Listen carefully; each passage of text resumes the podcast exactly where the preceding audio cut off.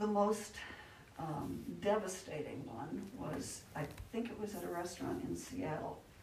And it was outdoors on a deck and it was a gorgeous day. It wasn't raining for a change. And Mhm. we had a nice meal and we decided it was gonna be an anniversary.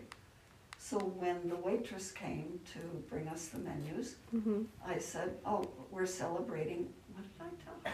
We're celebrating our ninetieth anniversary.